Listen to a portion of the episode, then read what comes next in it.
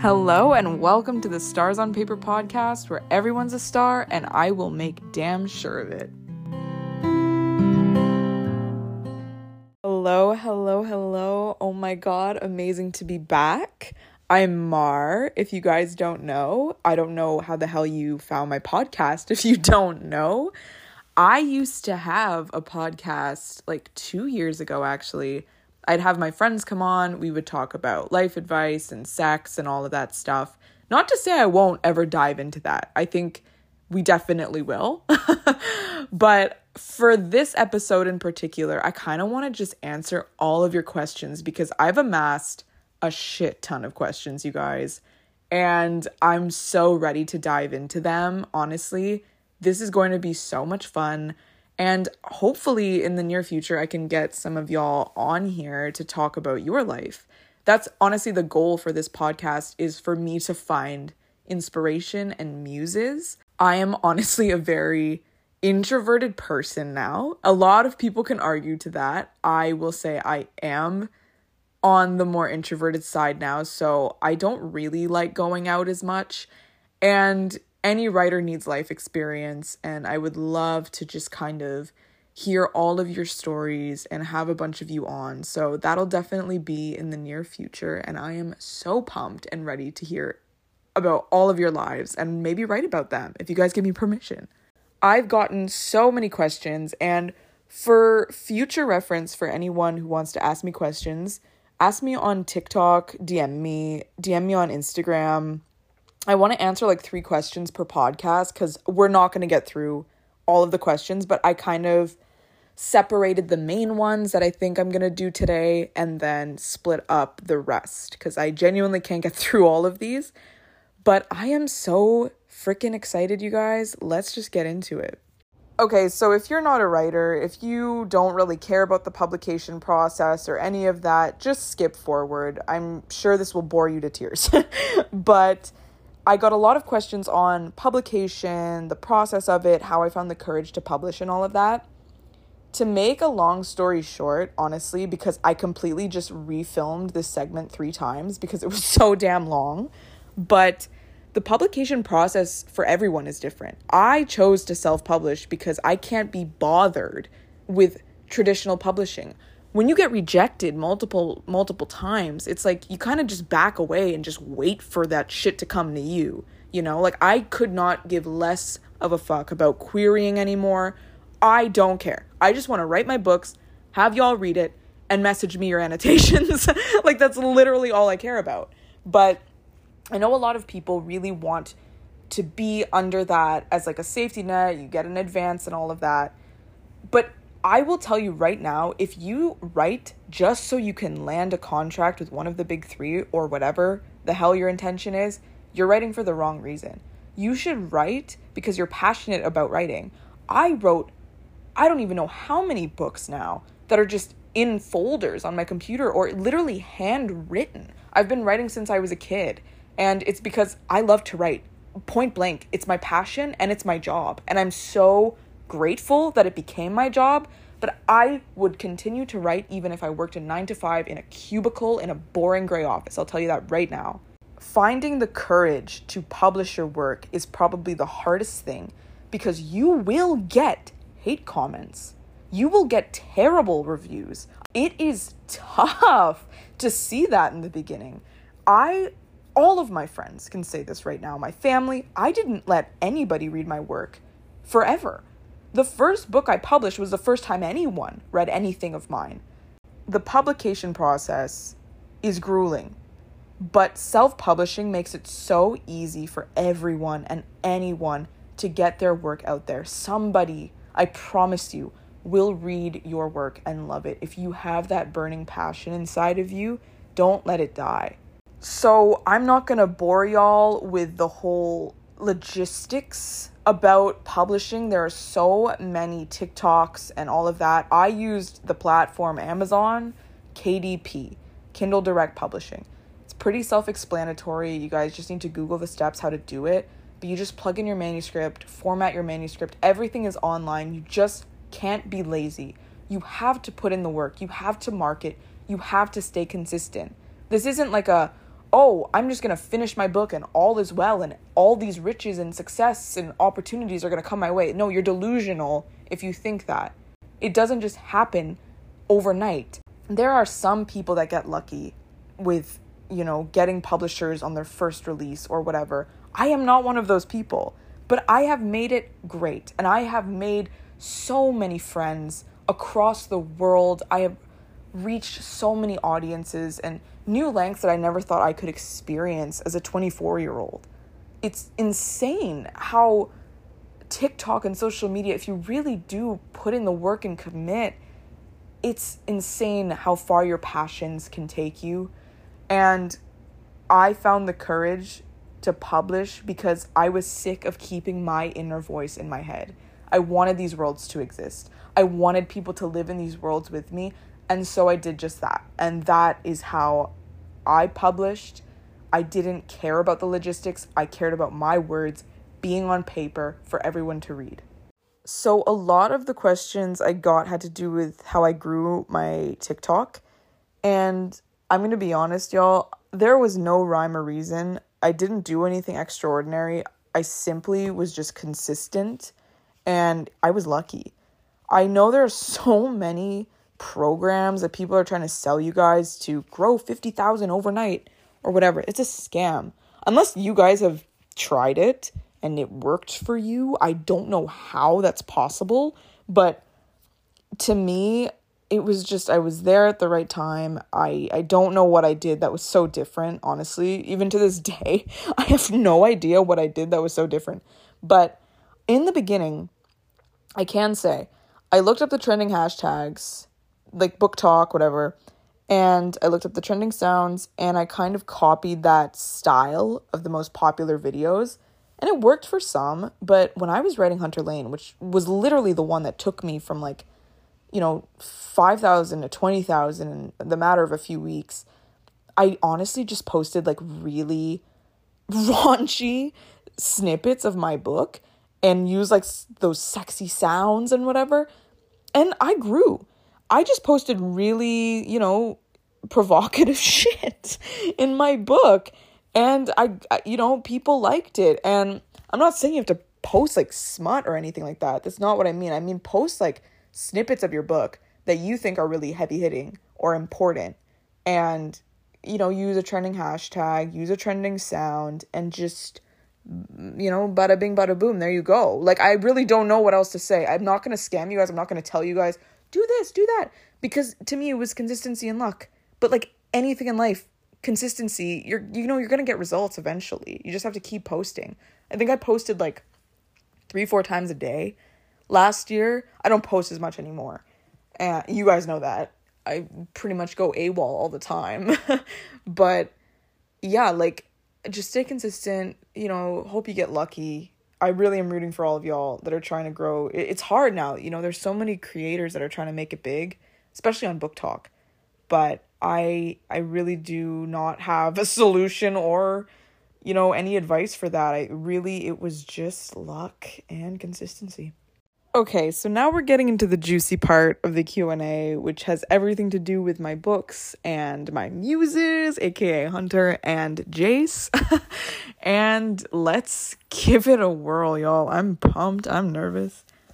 So the first question it has to do with my inspiration and how I got inspired to write Hunter Lane. And whoever doesn't know this, Hunter's a real person and I am notorious for writing about real people and people I've been involved with. So we're going to take it back to the origin story. Um, last year, I released Hunter Lane. That seems like such a long time ago, but it's not. I released Hunter Lane in May, I think, of last year, the end of May. I wrote Hunter Lane in February or March. I think I finished it in March. I wrote it in one month. But I the whole thing started because I watched a Colleen Hoover interview. Okay, follow me, track me here. So I was in a writer's block after the Gates of Gabriel. I was in like the worst writer's block. I couldn't write for like 6-7 months, but I was itching to write y'all. Like if you're a writer, you know, you just need to do something. You need to take that creative juice and you need to pour it out everywhere.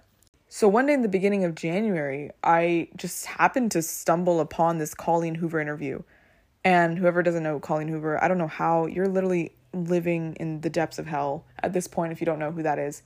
But she's a romance writer and she was talking about you know writing and writing from the heart and not writing what's mainstream and I was for some reason I was completely transfixed by this interview. I couldn't look away. And that night, I don't know what came over me, but I plopped my ass down on my couch and I wrote 80 pages. Y'all, 80 pages of Hunter Lane. Who is Hunter Lane? Let's get into this. So, a month prior to this, I was going through something really traumatic, pretty freaking terrible, and I needed an escape. I didn't know what kind of escape, but my friend said, download Hinge, get your mind off shit. And I was like on the fence about it because I never had Hinge before. I had Tinder before, but I'm not a dating apps kind of person. So this was all new to me. And I am not I'm not someone who likes to meet people on dating apps. I'll tell you that right now. I am a hopeless romantic at heart. I think the man I will end up with, I will meet at an airport or a cafe or a bookstore. It will be organic and not through a dating app, but beggars can't be choosers. So I I remember that night. It was like mid December. I just made an account real quick. I said I'm gonna delete it in the morning. And in the morning, I had a match, and it was this guy named Hunter. And I was like, oh, like he's kind of cute. we just started talking like immediately. We just started talking and Snapchatting every day and texting every day, and then we FaceTimed.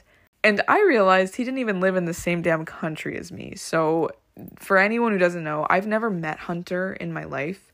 And don't diss me, okay? We've all romanticized people. I do it all the time. If I don't romanticize you, you're not getting a book out of me.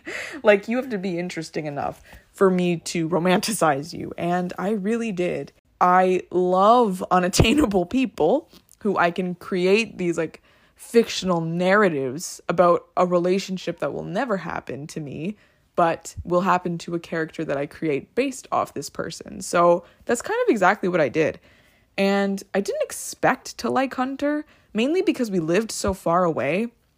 But after FaceTime calls and texting all the time and hours and hours of talking, it's like you kind of really get to know someone. And we really opened up to each other and we talked for like, I think, two months. I, I like the timing is fuzzy, but we did talk for like two months ish, nonstop. He opened up to me about a lot of things. Whenever I listened to that interview with Colleen Hoover, and she was talking about writing from the heart, I was like, nothing inspires me but him. I think it was that moment of me writing those pages and taking aspects of his life that actually existed while simultaneously knowing him this like man who I've never met, but was so different from anyone I've ever met in my life. He was like older and southern charm and I live in Toronto, y'all. We the, all we have is the wagwan and the freaking weird ass lingo and city boys, okay? It's not he he had a charm about him that I never seen in my life. And it was so different and it's so different. I honestly like if you're safe about it, I encourage you to like talk to different people. Like it's crazy when you see different environments and people who come from different environments, like the contrast between us was weird. It was weird, but it worked. And so I started writing about him. And I asked for his permission, of course, to kind of pull these aspects of his life and put them in my book. And he said, Yes, 100%. Thank you for asking me. I don't know how I did it. Y'all, I don't know how I did it, but I wrote 457 pages of Marley and Hunter Lane, and that's what inspired me. Hunter Lane, the real life Hunter Lane inspired me because I really liked him. And feelings, they take you hella far if you kind of cultivate it and put it into art. The elements of Hunter Lane you know, I truly don't know where it came from, mainly because I've never written anything quite like it before that, you know, intertwined all of these traumas and hardships while creating a happy romance at the same time. The trope is grumpy sunshine. Hunter is a dick. Okay? He's a dick in the beginning. I got a lot of backlash for writing Hunter the way that I did. To this day, I'm going to be honest with y'all, I have no idea why. Just because I try and write my books as realistically as possible. A lot of people were mad that, you know, Hunter had a friends with benefits in the book. I'm going to be honest, like the real life Hunter Lane probably did have a friends with benefits, and I also have friends with benefits. It does not make me any less of a human being. And for people to say and, you know, criticize it, that's fine if you have your own opinions. But it was strange to see how people took these humanizing aspects and almost dehumanized them. So that kind of goes, you know, hand in hand with what I was talking about earlier with like you have to really find your strength within to kind of not retaliate because there are people that are going to hate your writing no matter what. And I knew that going into writing Hunter Lane that people will hate the realism of it all because to preface it all, Hunter went through a boatload of trauma. And I mean, in real life, he also did. He went through a lot of shit that I will never understand. And he's also dealing with the repercussions of those things.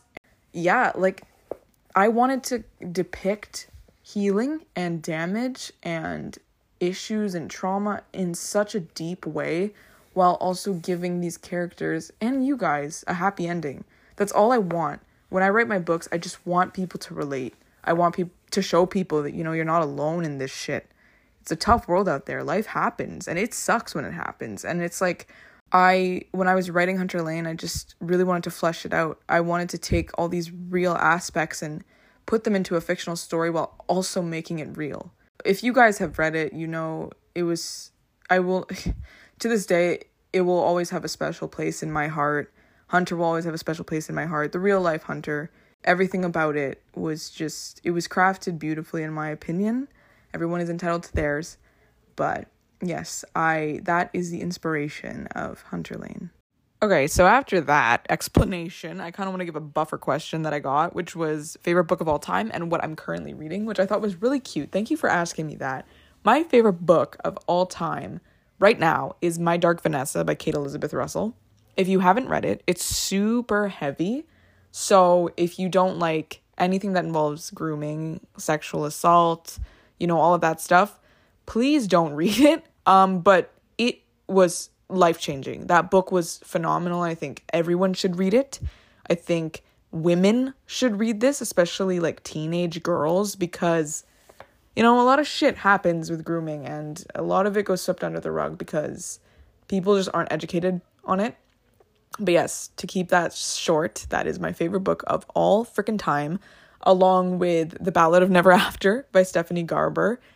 Completely different odds of the spectrum, but amazing. And I'm currently reading um, House of Sky and Breath by Sarah J. Maas. I just, I love that question. Thank you for asking me. I love talking about books. We'll talk about books in a different segment, but yes, that is what I'm currently reading. I promise y'all there are juicy questions, but as I'm looking at my disorganized freaking list, I kind of just want to tackle some more work related questions as well. And one of the questions I got was what's the pressure like of having a platform and being an author, plus what's your work schedule like? So I'm going to say right now, I don't have a work schedule. I know a lot of authors do like nine to fives, eight to fours, and they actually make their home like their office. I just write when I'm inspired because if I force myself to write, I will write garbage, okay? If I'm not inspired to write for a week, I'm not going to write for a week. I'm just going to read.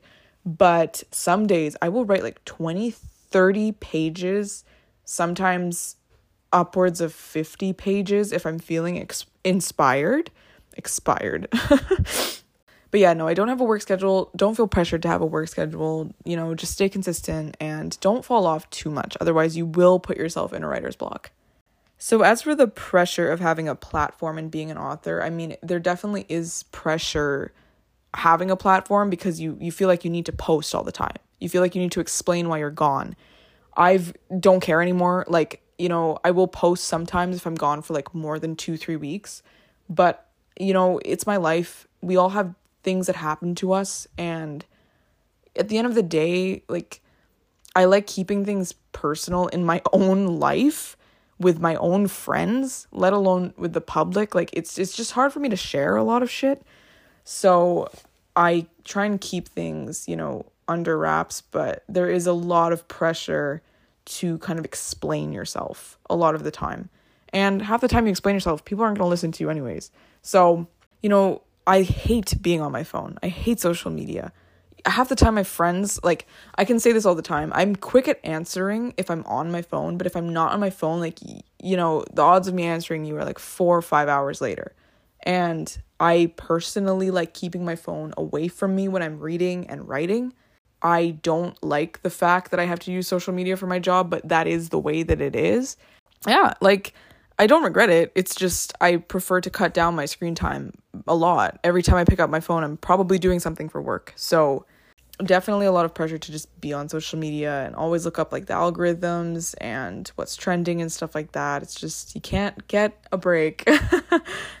kind of the pressures of being an author, I'd say, is just dealing with the negativity, dealing with the changes in, you know, the author community and having to keep things sensitive to a degree. I think that's my worst that's my that's my biggest struggle is like I want to talk about really important topics that a lot of people don't like shy away from talking about because it's like you don't want to cross a line, but like I don't care. And some people think writing things too realistically is like terrible. And I've gotten a lot of hate for the way that I've written things too realistically. But that's the way that it is. I'm not going to apologize for the way that I write and what I choose to write about. I can write about whatever the hell I want to write about. So can you. So if you have your opinions, I have mine. And I think just controlling, you know, and just being steady and calm, that's hard. It's hard to do that, especially when people are talking out at you and DMing you things and spreading things about you.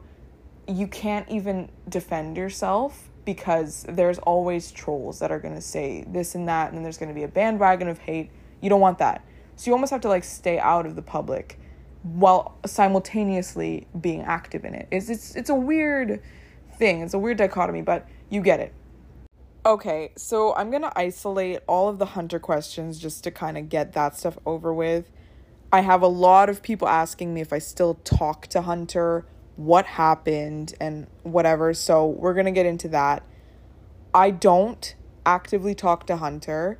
We're not on bad terms we spoke actually last week for the first time in a year and a half and that didn't really amount to anything i'm going to be honest i talked a little bit about that but we we didn't end badly there was some miscommunication that happened last year but the reason why we stopped talking entirely was just because the like distance like we didn't want to fall into something that we couldn't finish and it was very like respectful and mature. We just stopped talking.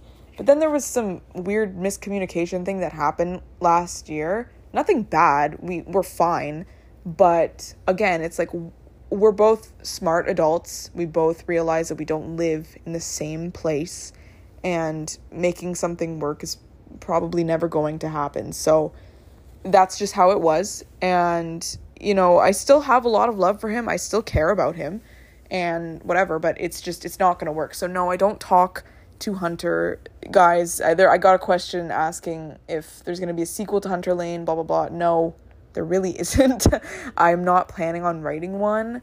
I do a lot of crossovers though, and you may see little snippets of Hunter and Marley, but I mean to get a new book of Hunter Lane, like that's not to happen. I'm sorry. this question is a perfect lead in to A Hue of Blu. Hunter or Jace? That was the final question about Hunter that I'm going to answer and feel comfortable answering. Hunter or Jace? I am not picking because I know these people, okay? And fictionally, Hunter. Real real life in reality, I'm not picking, but fictionally 110% Hunter. Jace was toxic. and I will now commence the questioning of A Hue of Blu, which was the majority of the questions. If y'all don't know, A Hue of Blu was the last book I published just recently in January. And boy, was that a roller coaster to publish. Let me tell you that right now. Okay, so to provide a little context of A Hue of Blu, I don't think you guys know how we met, but it was exactly how Blue and Jace met in the book. Jace is very much a real person. I was extremely close with him. And we went to the same university last year. Our senior year was an odd dynamic between us. It was very strange. We never dated, we never did anything physical. It was nothing like that. It was just a very close, odd dynamic of a friendship. And um I'm not going to kind of give all of the itty bitty details about it, but we did meet um, the first week of university. I'd known him before and he knew me before, but it was very much one of those things where I saw him and I was like, I need to write about this man. There's no ifs, ands, or buts about it. It was like a switch in my brain, just like all of my muses. I get these switches and they turn on and off and with him, it was always on. I just needed to know him. And that's exactly what I did. I forced myself into his life, and we became very, very close. There were so many things that happened in that, you know, six, seven month period of knowing him that completely changed the way I looked at myself. I was so insecure for so long. And it wasn't really him, but sort of, that made me feel that way. I had hit rock bottom. All of these insecurities that I thought I, I, I you know, I suppressed. All of these things that I didn't realize I needed to work through started coming out of me. I was crying all of the time. A Hue of Blu was truly, it was never supposed to be published. It was a stream of consciousness. It was a diary for me to just let everything out. Otherwise, I would have exploded. I was literally crumbling when I was writing A Hue of Blu. And I think to anyone who has read it, they felt that emotion. I've never seen so many DMs of people saying they've never related more to a character like Blue.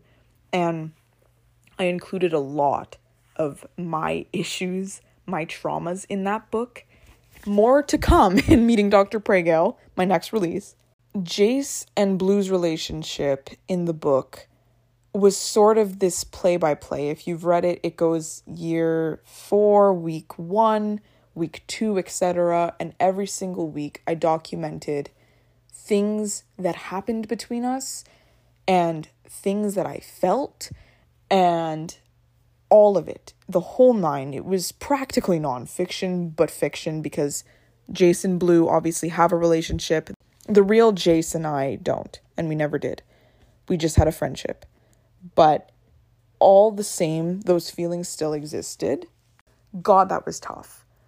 It like I said, it wasn't supposed to come out. I didn't want anyone to see that side of me, especially him. He read the book. Hunter never read Hunter Lane, but Jace read the book in two weeks. I gave him a copy and he read it. It was so hard for me to let go of this idea of him. I romanticized the hell out of him. I didn't even get to know him for who he actually was. And then after I finished writing A Hue of Blu, that's when we started to get to know each other and really connect. And that's why it sucks now because we don't speak. Just like Hunter and I don't speak, me and the real Jace, we don't speak anymore. And it's tough whenever you write these books about people, you connect with these people, kind of soul to soul almost, and you're out of each other's lives. One of the biggest questions I got was what happens to Jace at the end of A Hue of Blu. So this is a spoiler. if you don't want to hear it, skip forward by like two minutes. But at the end of A Hue of Blu, it's no secret. Blue and Jace don't end up together. That is not a secret. I've posted that everywhere, but they don't end up together. That's how I wanted it. I wanted Blue to choose herself. I wanted her to heal. And the alternate ending, which I wrote for all of the people who, for some reason, wanted to see them together, um, Jace ends up kind of managing the art gallery. And there's a line that's basically saying how shitty people get what they want in life. And he basically didn't need to lift a finger, and here he was still getting what he wanted. The book itself was so realistic. And the shitty part of life is sometimes terrible people, not saying Jace is a bad person, but terrible people sometimes do get what they want. Look at the powers of the world. You know, a lot of them are corrupt, but they're the ones rolling in dough. We're not going to talk about politics, but that's just the case. And Blue had to go and through all of these things and endure all of these things, right? Jace really didn't. He was just very manipulative. Not to say Jace shouldn't heal, didn't deserve to heal, but the book is called A Hue of Blu, not A Hue of Jace, y'all. And that's why I find it funny every single time I get people being like, Are we getting a Jace book from his perspective? Like, no, because Blue was written based off me. And I don't know what the real life Jace was feeling or thinking, if he felt anything at all. I wanted her to heal. I wanted Beatrice to heal. And that's that's the moral of the story. At the end, Jace and Blue should be apart. I got a question that was actually really interesting asking what are some tips for situationships like Blue was in.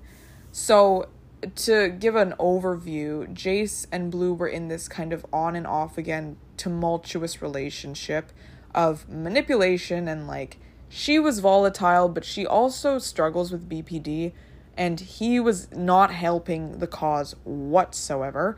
But at the same time, I think there are so many people who deal and get into these relationships. And that's kind of why I wanted to shed light on these toxic relationships that are just not good for you because we've all been in them and we all have trauma. And this trauma continues to haunt us, you know, till the end of our time until we get the help that we need and until we, we realize we deserve better than this, which is what Blue, thank God, realized at the end. So, my advice, some tips, I guess, if you sense there's a red flag, if you know you are not your best self with this person, leave. Leave before it's too late and you don't even recognize who you are anymore. I have been in so many situations like this where your heart is so big and it takes the cake for everything. You don't think logically, you just want to give it all to the person that you love. That's exactly what happened to Blue. And in the end, she just shattered. This man shattered her to pieces. And it took her so long to just make one itty bitty step to hang up the phone. Remember who the fuck you are. Remember what you deserve. Remember that you are so much more than what so many people have told you in the past. I really do think that if somebody isn't making you a better person and you are not motivated and you are not driven and your entire world revolves around them, you are not in something healthy and you need to leave immediately. If someone doesn't value who you are to your core, they don't even deserve to know you. You need to love yourself before you let anybody try to love you because I promise you, sweetheart, they won't. They won't if you don't love yourself. I got a lot of questions asking which scene was the hardest to write, which book was the hardest to write, and like what's the hardest thing about writing the types of books that I write. I think it's all hard, but it's also really therapeutic. Like it's like letting things go. And I I actually started therapy um a few weeks ago and I was talking to my therapist about how I kind of use writing as a tool to like deal with my past and my traumas and all the things that hurt me. And she said, that's such an amazing way to, you know, take your pain and make it into art, but it's also you're structuring these things and you're telling a story. You're not actually saying things out loud as if they actually happened, which they did. And I think that's the hardest thing is just putting myself back in the states of mind that I was in at the times that my characters were going through these things. That's the hardest part is like writing these topics that like I apply them to the characters, but they happen to me and that's why I write them so well and that's why I write them so graphically is because I've lived them and I think once I've reread them and once I let my friends read them and they see that these really are aspects and parts of my life that I've been through, it's really hard for people to read, but I also do it and I write it so that other people can feel less alone. Because Lord knows I've felt so alone writing so many things in these books. That's the thing, is like the I think the hardest book to write will forever be A Hue of Blu and soon to be meeting Dr. Praigale, but A Hue of Blu was terrible. I I hated writing it, but I needed to write it. It was one of those things. There were a few scenes in A Hue of Blu, one of them being the viral good enough to fuck, I stated, not good enough to love, I accepted. The reason why that one was one of the hardest things for me to write was because it it really did happen to me exactly like that. I felt so awful and dirty and that people only liked me for my body. And for years and years and years to this day, I'm still grappling with that fact, which is not a fact at all, but it's a fact in my head. And it's really damn hard to separate the two. When you feel differently, your heart is telling you, no, no, you're more than that. But your head is so conditioned by all of these other people telling you, left, right, and center, that you're only good for one thing. And that's really, really tough to deal with because everybody is so much more than the parts that they make up. We are literally just a conglomeration of cells, you know, we have souls, we are different human beings, sentient beings that just have all of these feelings and nobody's perfect and I think that's what makes everyone so special. Um but the hardest scenes for me to write are the ones that I actually experienced because it really does put me back into that headspace. And sometimes that's why I have to stop writing for a little bit. That really did happen with meeting Dr. Praigale, which I'll get to. I ha- I hadn't written for a while because I just wrote a scene in meeting Dr. Praigale that happened to me, and it was horrible. I, you know, I had to stop writing because I was, I was spiraling again. Um, yeah, those those are definitely the hardest scenes to write, the ones that actually happened okay, I feel like the last uh, 20 minutes was so heavy and heartbreaking. So let's take it to something happy. Upcoming releases Meeting Dr. Praigale, anticipated read of the freaking generation, practically. Um, Meeting Dr. Praigale, my vet romance, very happy, very different to the last two books I wrote. Thank God. It's like a breath of fresh air, but also it's also heavy. Um, I rewrote Meeting Dr. Praigale three times now, and I'm finally happy with how it is. But it, how I got inspired to write it was again, this man exists. He's all he is my dog's vet.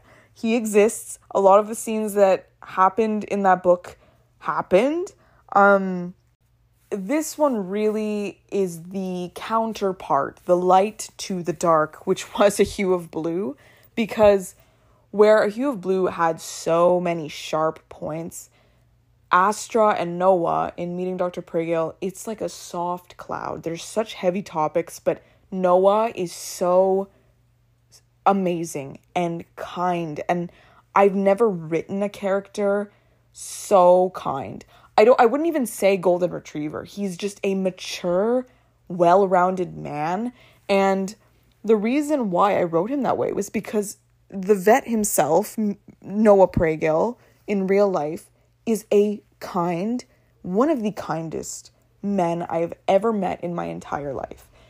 I could not not write about him, you know? And I am so beyond excited to share this with you and have you read this because to me it's like I know when you read fantasy and fiction. It's like men like this don't exist, people like this don't exist.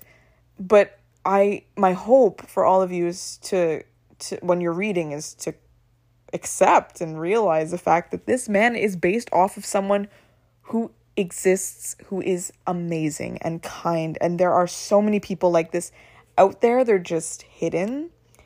And somehow I seem to find them which is good for you guys.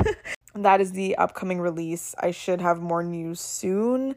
Hopefully next month or the or you know the month after that or this month. I really don't want to rush this book. Um it's very personal to me. So when it's ready y'all I will make an announcement. You guys know all right, y'all. So we are approaching the end. This is the second to last question that I'm going to be answering for this episode. And it centers around my main characters.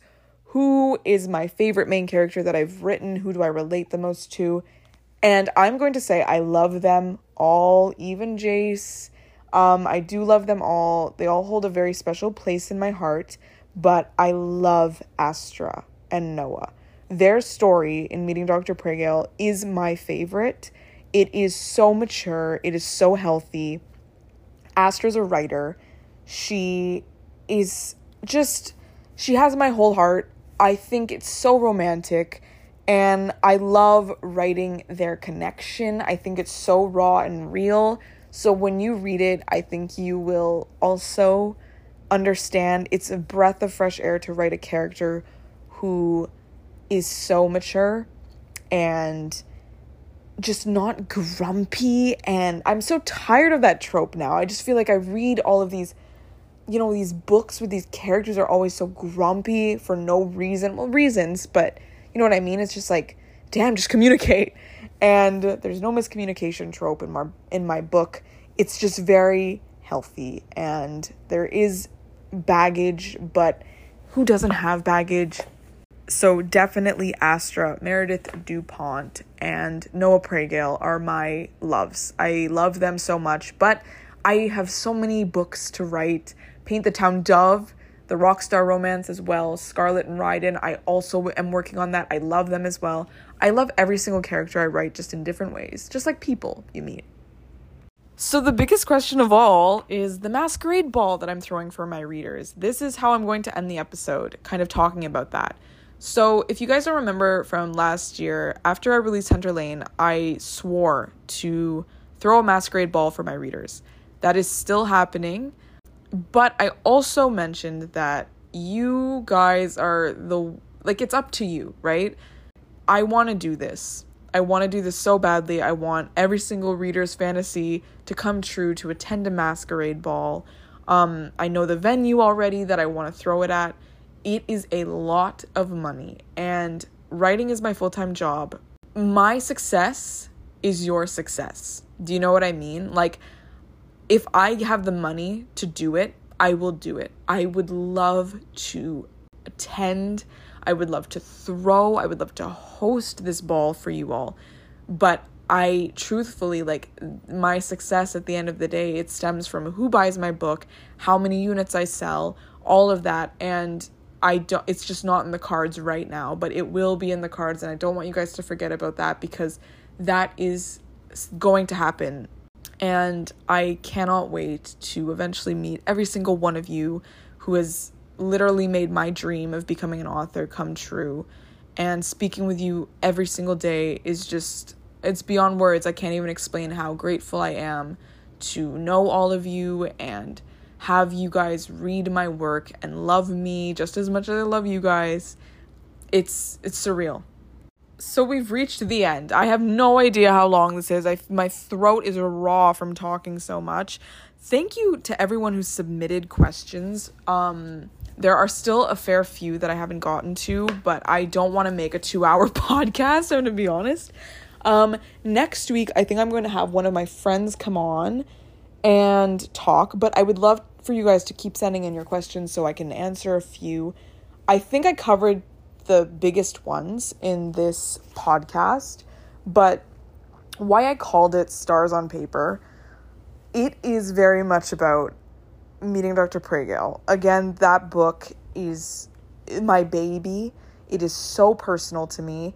I love it with all of my heart. And the main thing, the main theme of meeting Dr. Praigale is Astra and stars. And I really love the idea that I'm putting every single one of you, my stars, on paper, and I'm going to eventually write your stories and listen to them and give you guys a platform just as much as I have one.